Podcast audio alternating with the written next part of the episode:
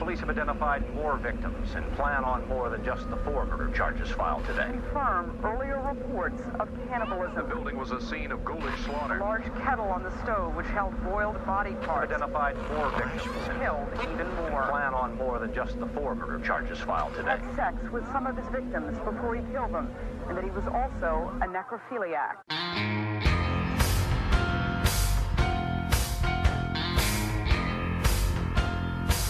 You are now listening to Grinding True Crimes with your host, Maddie Matt, Todd Fox, and Gabby Gab. Hey, hey, hey, welcome into another episode of the Grinding True Crime Podcast with your host, Maddie Matt, along with our narrator for today, Todd Fox. and the other host of the show. Gabby. And we are back here live. I know it's been a long time since we put out a latest episode. Sorry for the inconvenience, and we appreciate your patience. With all of our family lives going on, we have been super busy and uh, our schedules have been really tight. So we apologize. But we're here to give you a brand new episode. But before we do all that, to let you guys know where you can find us. You can find us on Instagram and Facebook. Type in the Grinding True Crimes, and there you can follow our page. Leave us a comment. We'll comment back. We appreciate the fan uh, interactions. Also, if you want to just listen to us, you can listen to us through Podbean, Spotify, Anchor, iTunes, and Pandora. And for those faithful listeners outside of the country, we know who you are. Uh, you can continue listening to us on Podchaser, Radio Public, Breaker, and Pocket Cast. And for those who want to purchase some merchandise on the courtesy of the Grinding True Crime, you can go to redbubble.com, type in the word Todd Fox 80. That's T O D D F O X 80. And there you can buy some merchandise courtesy of Grinding True Crime. And there's one more thing, Todd. What else? I think you could. Oh, leave a five star rating for us uh, wherever you find our page or wherever you enjoy podcasts. It really helps us move up the uh, rankings. Thank you, sir. I let you do that because I'd be forgetting something.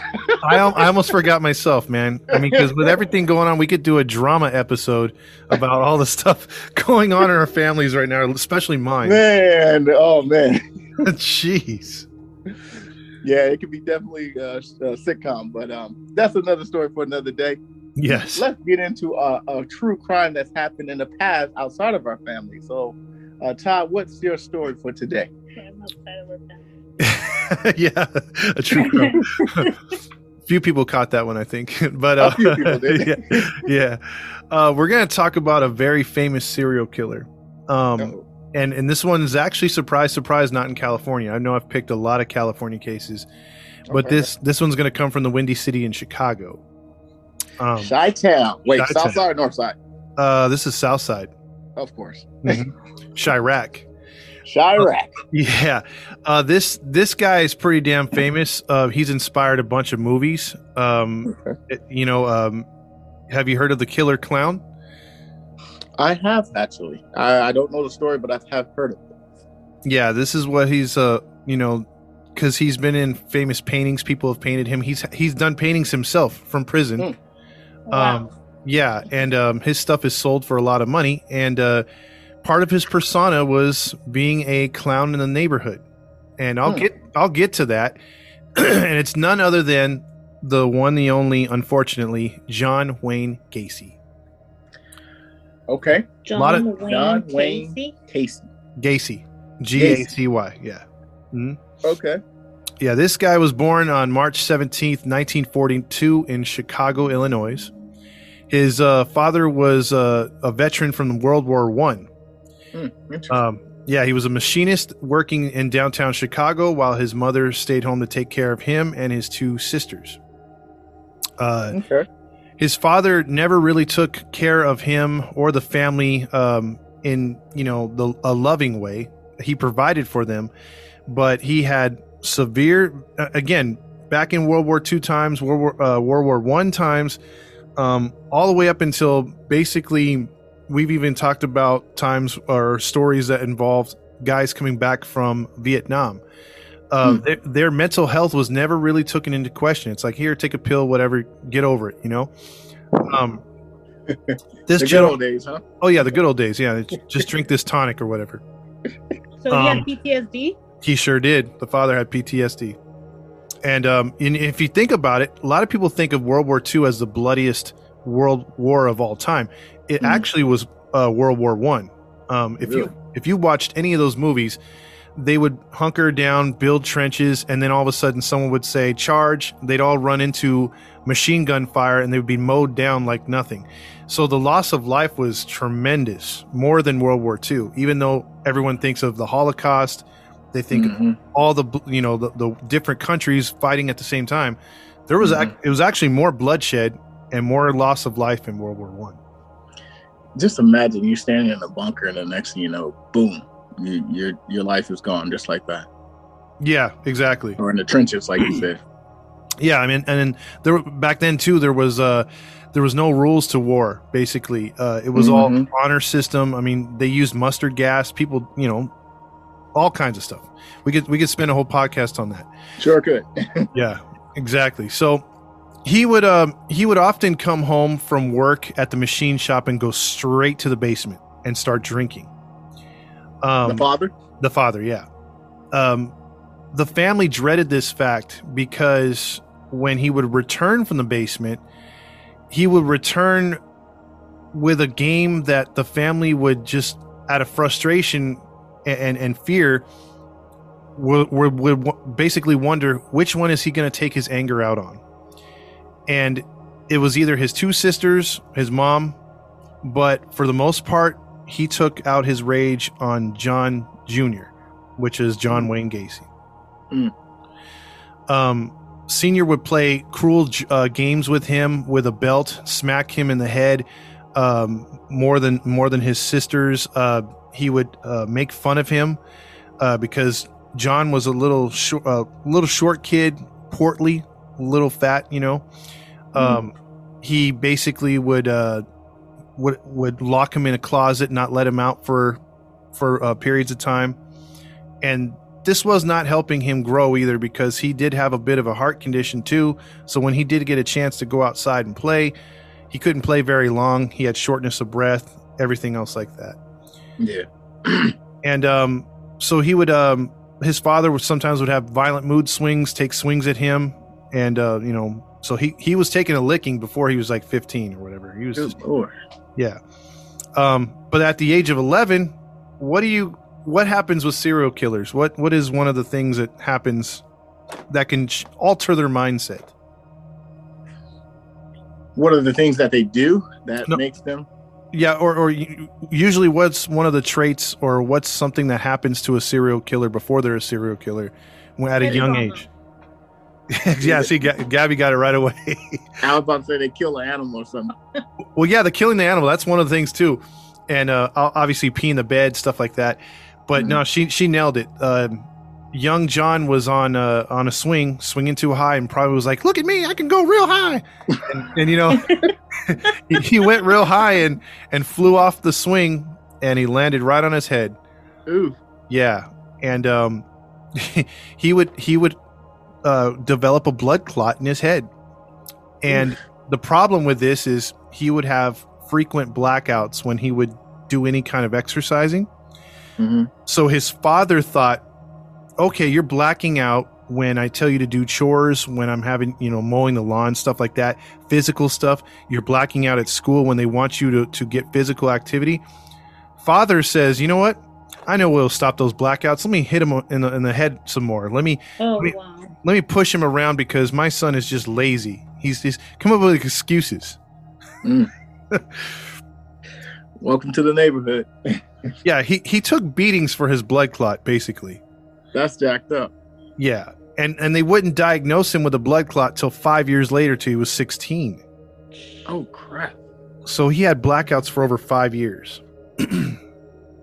um, John Jr. was always uh, looking for the acceptance of his father. So that's even worse. So this, here's a guy that's just continually beating you down, you know, even taking shots at you. Like he would call him gay, feminine, uh, a girl. He would he would make fun of his man boobs and say, oh look, man. look at those, you know, tees or breasts, you know, and just and laugh at him. I mean, that come on, that's terrible, right? Yeah. No. Yeah. That definitely uh, can cause some psychological problems at a young age, and also insecurity. Yep, yep. Yeah, you're making him hate the world already, and he's not doing anything wrong. And this is a kid that's trying to get the acceptance of someone who's taking these shots at him. So it's one thing to call him gay and all this other stuff, and, and, and a female and a queen, and all the the names you could think of back then in the four, in the well, that would be the fifties, late fifties or whatever. But he's doing that in front of his friends when he's actually outside too. Oh, that's jacked up. Yeah. Ooh. Yeah. And so this would play a huge part in the story ahead. This name calling, him putting him down, him trying to get his dad's approval. Mhm. Well, one thing I will say about his dad, and it's going to sound wrong, but he, I guess, had the feelings for a reason because John, in in actuality, had gay tendencies and was feeling an attraction towards other boys. So now- Wow. yeah, yeah. So that was part of it. Um, Okay. but John respected his father so much, and get this, and, and, and liking men in the fifties was not easy to do because of yeah, because I mean you could be thrown in jail, you know, at, at- you know Mhm. for that kind of activity. it was a lot different back then. It wasn't- Oh, yeah. that movement was very, yeah, it wasn't out there like that. Back then. Oh yeah, yeah. So um he would uh you know he would actually try to force himself to like girls because he did not want to disappoint his dad. Wow. Yeah. Um but despite all this, he could not take you know in, in junior in high school he could not take the abuse anymore at home, couldn't stand to see his sisters get beat, himself get beat. Um his mom takes shots from the dad. Um the the father threw a um, what was it called a one of those glass pitchers and hit his mom in the head, shattered all over her head, Ooh, cut her like open. vase. Dang. Yeah, yeah. So he he was like, you know what, I'm out, and um, he hitched a ride on a train, and he went west, and he made it to Las Vegas from Chicago. Oh wow. Yeah, from Chicago. I mean, that's Um, a not that's a not bad place to go. Well, I don't know if it's Vegas was back as as bad as it was back then. Vegas always been bad. Well, there we got. Well, there we have it. well, let, let's all right. Let's see if you guys can get this one. He went to Vegas. He found a profession and a job. Now, it's uh, it's got to do with death, and or you know, what what job do you think he got out there? Not a mortician. Yeah, I was about to say a mortician. Mortician. Yeah, that was too easy. My bad. I gave it away, but you guys got it. Unless he was the Undertaker. yeah. Well, he was he was uh, actually a custodian at a mortuary. Oh, okay. Oh, okay. Yeah, but okay. but You being wanna be huh? I wouldn't mind being a custodian at a mortuary. Yeah, but let's just see if you do what this custodian at the mortuary did. Let's see. Okay, let's hear it. If, yeah, let's see if this would appeal you at all. Uh, Or, Is or this a twist? this is a twist. So, so he, John didn't have anywhere else to to sleep. He lied on his resume, gave a false address. He um, lied about his age. Said he was 21. He looked 21. He looked older, portly kid. Um, they believed him, and uh, well, he had the keys, being the custodian to the place. However, you know, Mhm. so he had nowhere to sleep.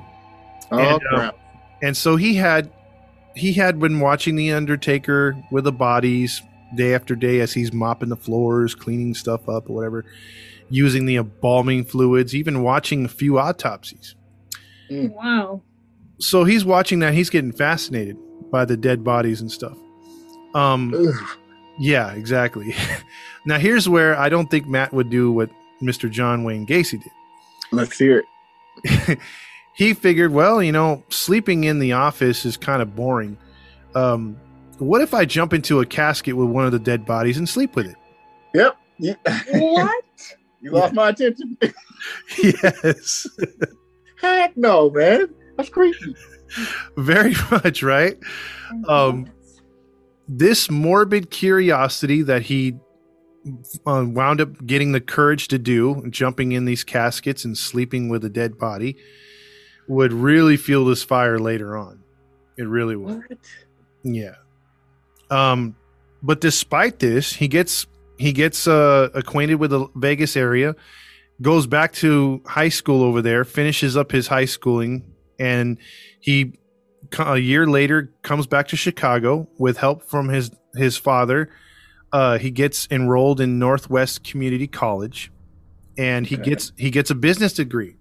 So, as weird as this guy has had a childhood and through high school, the Undertaker stuff and all this, just all of a sudden he's flipped a switch, and he's wanting to you know move forward. I mean, he's he's he gets a job at a shoe factory, and within a year and a half, he becomes a supervisor, and Hmm. He's starting to help out with the uh, what is it called? Uh, the business aspect, like the the the owners of the company are like, hey, you know, would you help, like to help us with the books and stuff like that?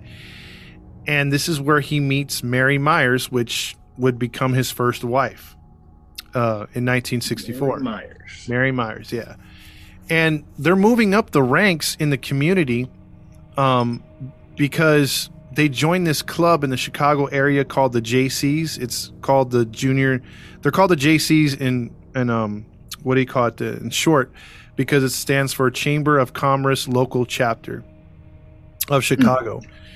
And um, they basically watch over the neighborhoods. You know, they're the ones that say, "Oh, you know, this street deserves, you know, um, uh, this street needs street sweeping, or you can only park here so many hours, or or hey, there should be a st- uh, red light at this street, or you know, they look out for the community and, and how to better it and stuff like that. And it's sort of like a socialite, um, you know, people that need to feel better about themselves, but you know, they're the annoying ones. You know what I mean? They'll write a note in your Mm-hmm. car like you're you're two feet off the curb. You know what I mean? Like park closer. people like that.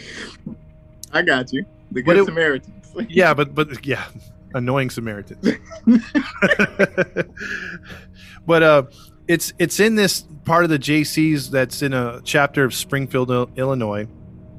Um, so you know, uh, John liked to drink a lot, and there was a lot of members that liked to drink a lot as well. And Mhm. uh, here's another twist. Okay, now Uh oh. we know that he's married to Mary Myers at this time, and you know he's moved up the ranks. He's you know he, like I said, he's a supervisor slash working with a business in the shoe factory. He he now here's where something just it it. It, it flips a switch on him. Remember, he's he seems to just flip a switch. Like he can go good, he can he can focus on something, and right now he's focused on just being the best husband he can be, working with these socialites, moving up in the Chicago ranks. This flipped another switch. Can you guys can you guys guess what uh, someone asked him at one of these uh, parties? Somebody asked him, "Is he gay?" Gabby? I'm gonna say nobody asked him directly. I'm gonna say some guy hit on him and asked him for sex, probably. Bingo! you guys are both Wait, in the same, right? You guys are both in the same park, but she she was more right. She was more right. Uh, the guy didn't really ask him if he was gay, but but he might as well have. But he just he asked him to uh, perform oral sex on him, just randomly well, as they were there drunk. we have it. And John did, and he seemed to like it. And he said later on, it awoken a beast in him, as far as his feelings towards men.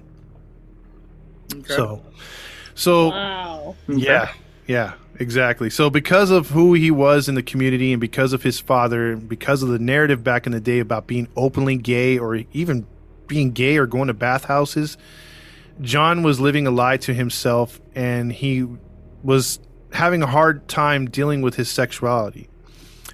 Um, Because he's So- married with a Yeah. woman by now, right? Exactly. Yeah. So blocking out his inner feelings this entire time, um, with with a sexual experience with that guy, um, he would he would actually begin to um, uh, what is it? He, would experience instead of having these normal uh, gay experiences would turn out to uh, he he wanted to he would have these dreams of having gay experiences, but bondage like it, it wouldn't just be a normal like relationship. That that one act gave him thoughts of doing you know having pain inflicted on him, having control and and, and and inflicting pain on other people. BDMS. Yes, yes, very much so. Um, so in 1965, here's another twist. Um, Uh-oh.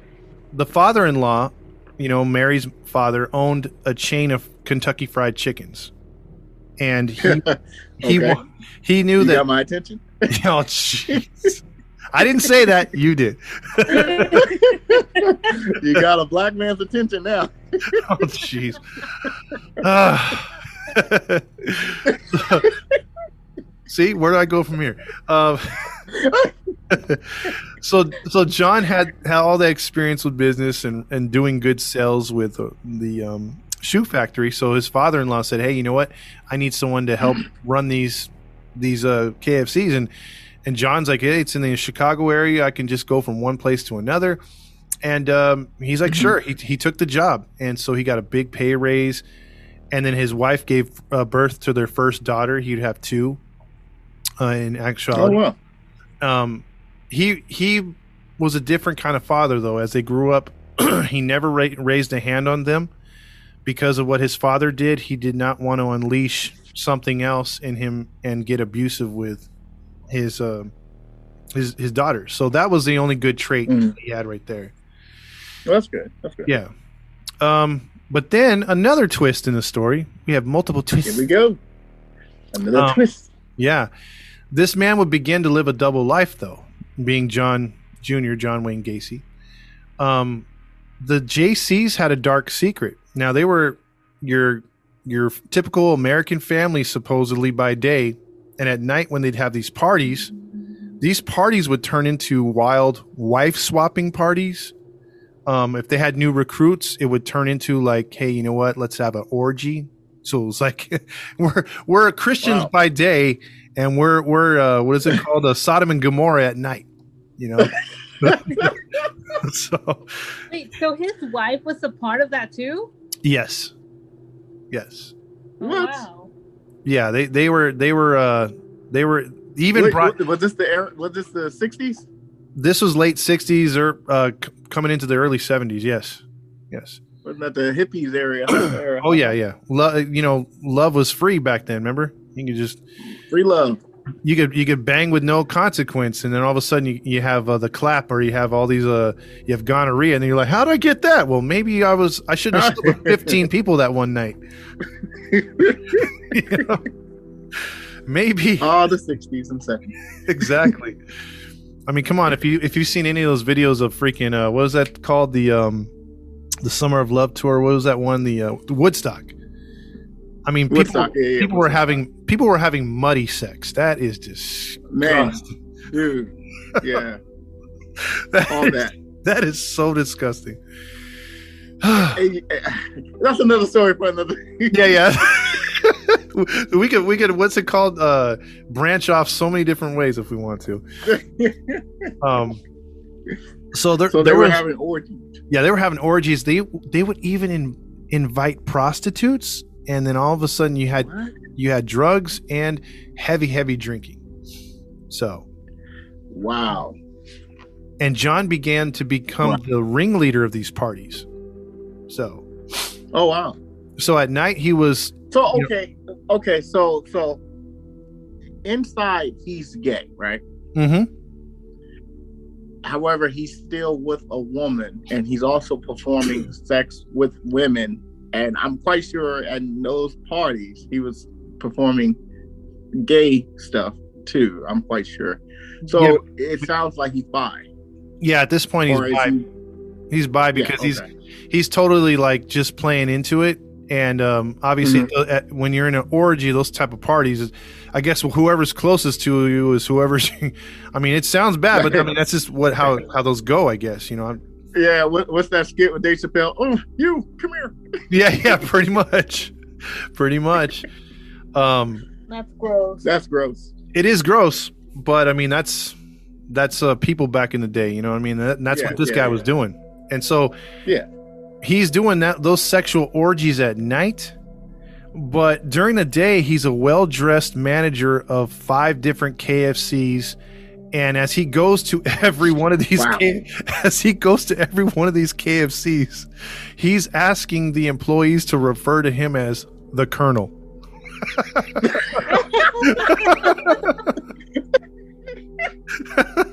All I could think was Peter Griffin. The Colonel. yeah the colonel I, so couldn't, I couldn't be no manager at no KFC, man. I, there wouldn't be no chicken left. I tell you yeah, you'd be like, "Hey, I got to test this before we send this out." I gotta test it, man. We gotta test it. I want a breast and a thigh. Pause. Oh my gosh.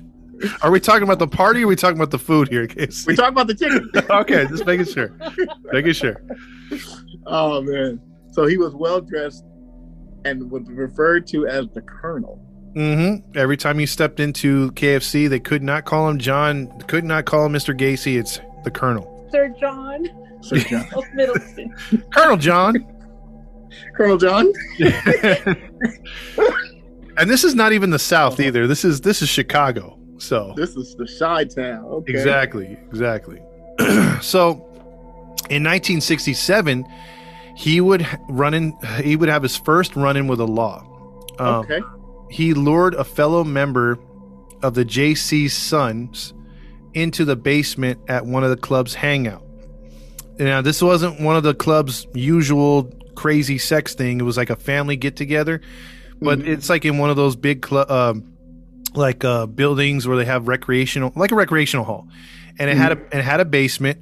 And he lured one of the, the teenagers in there, and he said, "Hey, man, you know, let's let's have some drinks. I'll let you drink. You know, your father's cool. Me and him are cool. You know, I'll, I'll give you some drinks."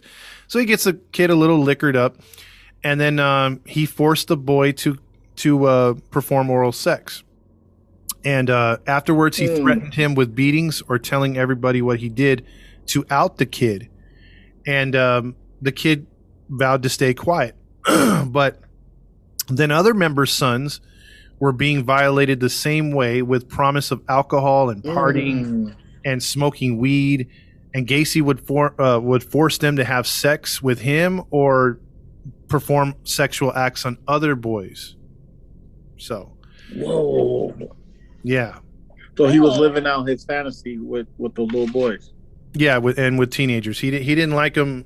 Well, Uh, I mean, well, yeah, not little boys, but teenagers. yeah, he didn't like him any younger than I think thirteen or so. Like he, like he liked him over the age of thirteen towards seventeen. He didn't like him over eighteen. at all. That's still disgusting. That's still It's very, it's very disgusting. grown. Yeah, it's very disgusting. I'm just saying that Yeah. that was his age range, you know. Um, so again, he threatened these kids, and you know, not to speak up to their parents, and he actually got away with it for a couple months.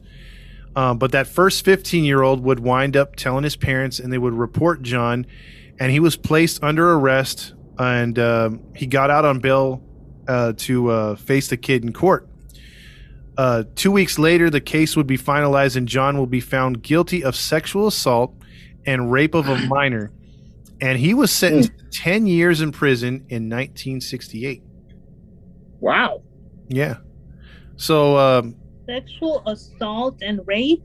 yes, Wow. bec- because he forced, even though he didn't rape him Mhm. like anally, he still forced him to have oral sex with him. So they, they, they actually threw the book at him back then. You know, that's pretty, pretty big. Yeah, back then that's pretty steep. Yep. Yep. So because of this, I'm this, gonna guess he didn't serve his entire time. you're already ahead of the schedule, but yes, you're you are right. Because because easily we could say right there, hey, you know what, story over, right? You know, like mm-hmm. he got his justice, and uh, he'll learn from his mistakes and never do it again. That's a fairy tale story, but I seem it seems like it's not going to happen that way, right? Todd? Right, because that never happens on this uh, podcast. they usually get a break, and that break always spins off into the worst way. And Yeah. uh, but he did lose his wife at this time, and she took her two daughters. And um, because of this, in 1968, he would never ever see his wife or two daughters ever again. She uh, Seriously? yeah, he would never see him again. So the moment he was the moment he was put in jail, he lost his clout in the community. Everyone looked down upon him and uh and you know everything that he built up, you know, the KFCs being the colonel, that's all gone. it's all gone. Wow. So he had nothing. He had nothing. So he's in he's in prison. And uh Well, yeah, that's expected to lose it all. Yeah. But see, here's the thing, though, and like Gabby alluded to, this would only take one year because in 1969, uh, a year into his imprisonment, he became a model citizen, and he was working. Oh, wow. He was working in the kitchen. I don't know if he was telling the uh, other prisoners, "Hey, call me the colonel when I serve you the food. but um, he got into various social clubs, even a Bible club, and uh, he became very friendly with the uh, guards in prison. Interesting. So, yeah, so he used his good social skills while being incarcerated. And um, here's another twist in the story. So remember his father Okay. and everything? Mhm. Um, in 1970, his father passed away of a heart attack. And um, so he, he lived a pretty long life, you know. And um, he figured that he didn't die of a heart attack, but he died of the shame of his son being possibly gay and in prison for what he was in prison for. Mm. So John did not take this very lightly. He was he sobbed and sobbed for a long time, and um, after a tough time, he continued to press on though with the parole, you know, trying to get paroled. and uh, I don't know if it's possible for someone to apply for parole this many times in 18 months, but he he applied and got uh, parole hearings three times in in only 18 months. Wow. Wow. Yeah, and he got his 10 year sentence uh, in which the judge um, sentenced him. He got it released. He got himself released in late 1971. Wow. Are you serious? So he served three years? Yeah, well, he was in What? car Like Yeah. two and a half? two and a half. Yeah, yeah, two and a half. That was it. Wow, that's not cool. Not at all. So So interesting. Very yes.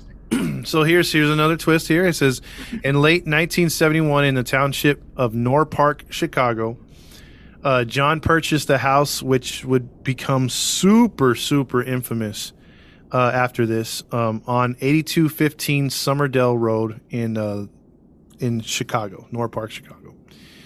Um, he would quickly shack up with uh, and become engaged to a one-time friend from high school, Sharon Hoff, who also had two daughters, and he moved them into the house with him.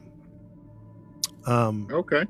yeah. So out of Why jail, did- I wonder why he got engaged to a woman if everybody already knew he was gay. It was a cover up. Yeah, I, Matt's correct on that. It was a complete cover up. He he was trying to be psychological and reinvent himself, and being gay would not be a good start to him in that time period.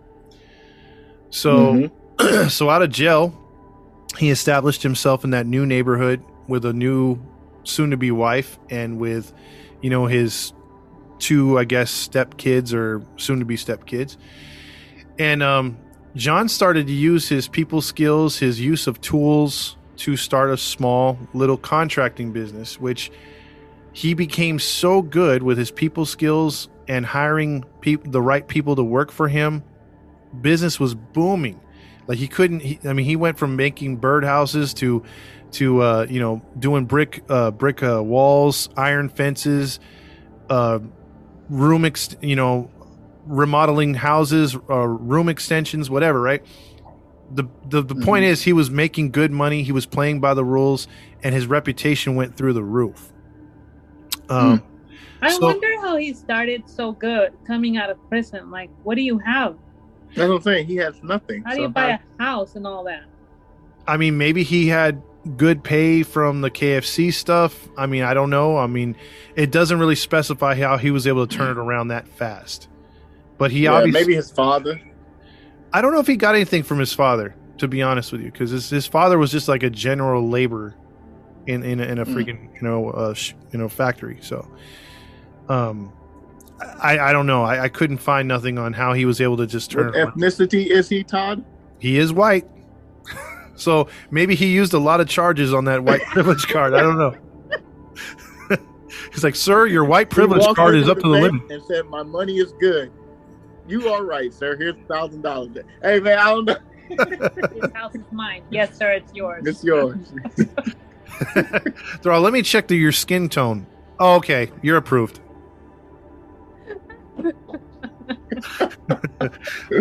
oh man, that's funny. Who knows? That could have been. We're joking about it. That could have been. Who knows? Yeah, who knows?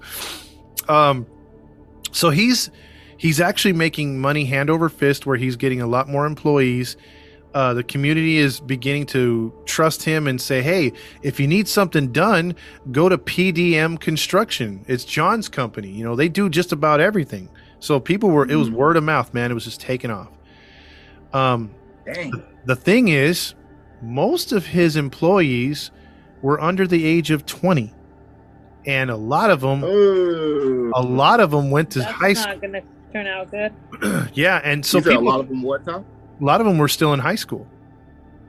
And s Ooh. yeah, so so people were like, "Wait a minute, you have a good company. You are getting surprisingly good work from these teenagers and young adults, and they're all guys or boys. Uh, why are you hiring them so young?" And his thing, his automatic excuse was, "Well, you know, if I get them older and more experienced, I'd have to pay them more, and this way, you know, I'm making more money, and they're getting their first job and a lot of experience." Wink, wink, and everyone's like, "You know, John, you're a great guy. You know, you're helping these kids out." If he didn't have a record, he got a point. Well, well, yeah, I mean, uh, if we had the internet back then, people would be like, you know what? I still don't believe this John guy. Let me look up his criminal. Wait a minute. Wait a minute. yeah, exactly. But um, Hmm. yeah, Never give a drunkard a smell of wi- uh, wine. I don't think that was all true. Well, he was which, living out of fantasy. That's what it was. Mm-hmm. yeah, he was probably saying, you know what? You guys are uh, building that fence pretty fast there. You might want to slow down and take off your shirts. It's really hot out there today. Bend over a little bit. You dropped something. yeah. Don't bend with your knees. Bend with your back. Bend straight over.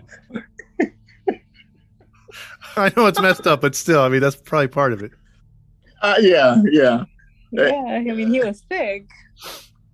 Well, then, uh, here- you know, okay, so at this moment, if he could just control his sexual deviancies in his or his thoughts of doing bad stuff, if he could just control himself, he's got a booming business. Yes, he's hired Yeah. these kids. Yeah. Maybe it could just be eye candy and he could just get over it. You know what I mean? Um, Mhm. but no, no. Uh, Gacy could not control himself. Um, he would start to hit on these kids. And um, Oh, dear. Here we he- go. he hit on a, a teenager that um, did not take too kindly to his advances, and he got his ass kicked because of it. Oh, Yeah, John John got beat up, and uh, a couple others quit the job because, well, he was probably trying to pat him on the butt. Uh, you know, talk about how good they looked in jeans and stuff like that. I mean, very Mhm. very inappropriate stuff. mm-hmm. So um again, uh the the guys would go, the, the kids or boys would go and either tell their parents or they would tell the police. And um again, he gave, yeah, he gave the same like ex- explanation was, "Hey man, these guys are just, you know, I'm just trying to be cool with them. I'm trying to help them with, you know, the money that they're making from my job and the experience is going to help them in life later and they're able to give back to their parents. Ask them how they're able to, you know, to to how their sons are are pitching in to, to the rent and to the food. That's because of me. You know, I'm doing a good thing for these boys. I'm trying to I'm trying to teach them how to be a hard worker. And the police are all mm-hmm. the police were all, all right. And so they just, just let him walk right out. You know, like okay. They wouldn't look into him. They didn't look into him. They did not do their homework at all. They were like, Johnson, what do you think? I think he's this is a good uh, good role model. I think so too. Carry on, sir. Wow. Yeah, that was it. I mean, they they they, they let him all those accusations. I mean, come on. The old saying is, if there's smoke, there's a fire, right? If there's smoke, there's fire. There was hella smoke everywhere. Mm-hmm. and they they just didn't find the fire or didn't care to find the fire. So Wow. again, this is one of those opportunities where if the police did their job, then They could have avoided a lot. oh, so much, so much, Gabby, so much could have been avoided, and this will come up later in the story too. Hmm. Um, so, and because of this monster not being stopped, we have a date to talk about. Uh-oh. And you know what that means on this show? When there's a date, There's what? doom. exactly. Someone dies. And we're not Ah. talking about romantic dates. Yes, yes. Um, it's January 2nd, to be exact, 1972. This would Uh. start a flood of things to, to come. Um, a young boy by the name of uh, Timothy McCoy was 16 years old. Um, he had just missed his transfer from the Greyhound station, and the next bus would not arrive for 10 hours to take him out of Chicago. Ooh. Yeah.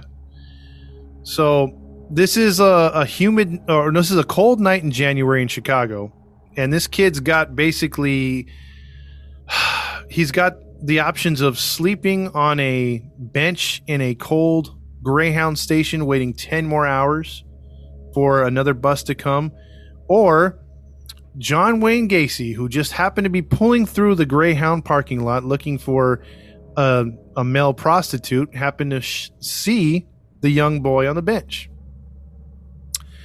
And uh, he came over there and said, Hey, uh, what's going on? And uh, young Timothy told him his situation. And uh, he's John's like, Hey, you know what? I got an idea. Instead of just staying right here, he goes, uh, I'm, I'm going to be up all night, you know, you know, in, in the evening time. How about uh, we go? I'll, I'll get you something to eat. You know, I was once in your shoes. Uh, I'll, I'll take you out to, to get a bite, show you the town. You ever seen downtown Chicago? And the boy's like, uh, no, not really. I'm just passing through. He's like, come on, there's a lot of cool Mhm. places to see. Let's go. So, do you think John stays true to his word? Of course not. Of course not. He shows them something else. Actually, he does stay true to his word. Get out. Follow me on this one. Follow me on this one. So, he shows them the downtown area.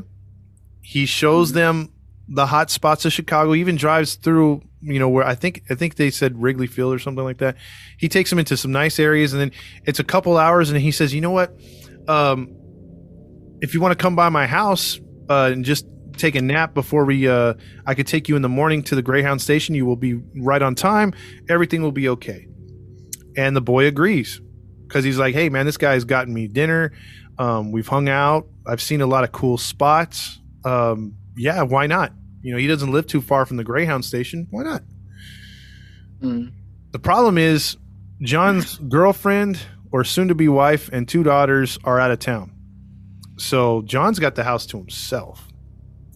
Mm. And here is the story. Now, we don't know, and the, and the, police still to this day have no idea what transpired other than this is what John's account is because obviously young Timothy loses his life.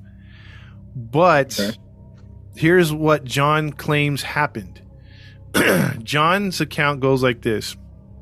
He was sleeping in his bed and on and then it was January 3rd the next morning. John wakes up startled because Timothy's standing over him with a knife. And John got up, tackled Timothy to the ground. The two began to struggle back and forth, where he grabbed the knife and started stabbing the kid in the chest multiple times, killing him. Mm. John then said he went to the kitchen to clean up, only to see the table set for two and breakfast on the table with coffee. So John realized, oh my God, he was making breakfast for me and him to say thank you. And he just happened to have the knife in his hands, and he thought because of the lighting in the room or what have you, that he was trying to attack him. So John said he felt, quote unquote, bad. So. wow. Yeah, yeah. So so what does someone do in an accident like this? What do you think John did realizing now that this kid just wanted to make breakfast in thanks to him? But he killed him. If if it was genuinely an accident and he felt that way, I would have called the police and told them the story of what happened. Okay. Uh, yeah, I agree. Okay. Well, John What Matt said. Oh. You know what? You know what? I love it. I love it. so So what Just a happened? little insider. Yeah, a little inside joke. If you've been following the last few episodes, I think we've been doing one of those every We, we episode. got to do all oh, okay, but we're not laughing at what happened. We're laughing at an inside joke. So don't little don't don't kill us in the joke all three of comments because some of some of you Yeah. guys get way too sensitive. Yeah. Um. So what happens is John decides, you know what, what Gabby said, Matt said would be the thing to do, but I'm not going to do that. I'm going to instead wrap the body up in sheets and then plastic. Then I'm going to remove the door to the uh, basement where the crawl space is, and I'm going to dig some uh, dirt out where the foundation is, and I'm going to stick his body upright under my house. What? Whoa, what? Yeah, that's where he. That's where he buries the first body. Like between the wall? Like, okay, so picture like underneath the house. There's like it's not a, f- it's not a finished crawl space. Like you know, underneath your house, like you know how I don't know if you've ever been under a house. It's like mostly dirt and there's pipes and stuff like that. Yeah, yeah, yeah. Yeah, it's sort of like that. It's a, it's a crawl space no bigger than maybe um, uh, three to four feet down, and but he digs a Mhm. hole to make a path. Then he carves out like a like a like a little area by the foundation and sticks the body in there. Wow. Wow. Mm-hmm. So Okay. yeah, and, and so so police after hearing this story years later, they realized most likely he made a sexual advance on the kid and um, you know went after him and killed him because he, they felt that didn't make sense because even if that were the case and John were to have confronted the kid, the kid at some point would have said, "Hey, I'm just making you breakfast. I didn't mean to have the knife." You know, Mm-hmm. It takes a while to kill someone stabbing them. You don't die with the first stabbing, and he was stabbed multiple times in the chest. So, Yeah. and if they were wrestling on the floor, at some point the kid's going to say something, unless he was deaf, which he wasn't. So, yeah, Agreed. yeah. So, um, so this was his first killing, but they can't confirm that there was any more because there was a two-year absence in between the next murder. So they they seem to think that there's some bodies out there that we just don't know about yet. Um, but his company began. His company just continued to grow, and he was working 16 hours a day. Um, he wasn't seeing his wife, and you know, at this time, he was like, "Screw it! You know what? I'm done with her." He openly told her, "I don't want to sleep in the same bed as you. I'm not attracted to you." You know, um, he basically told her everything uh, without saying he's gay until she found uh, magazines uh, that were por- porn- pornographic and they were showing gay gay scenes and stuff like that to where she's like oh I, see.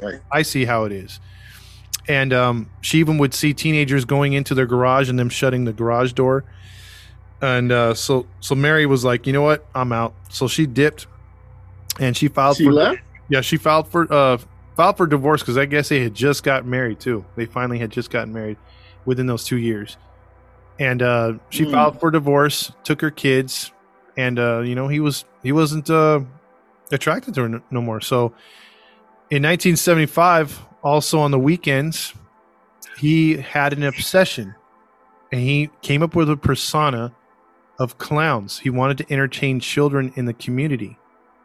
And he came up with Yeah, he came up and created a clown persona and costume called Pogo the Clown. And Wow.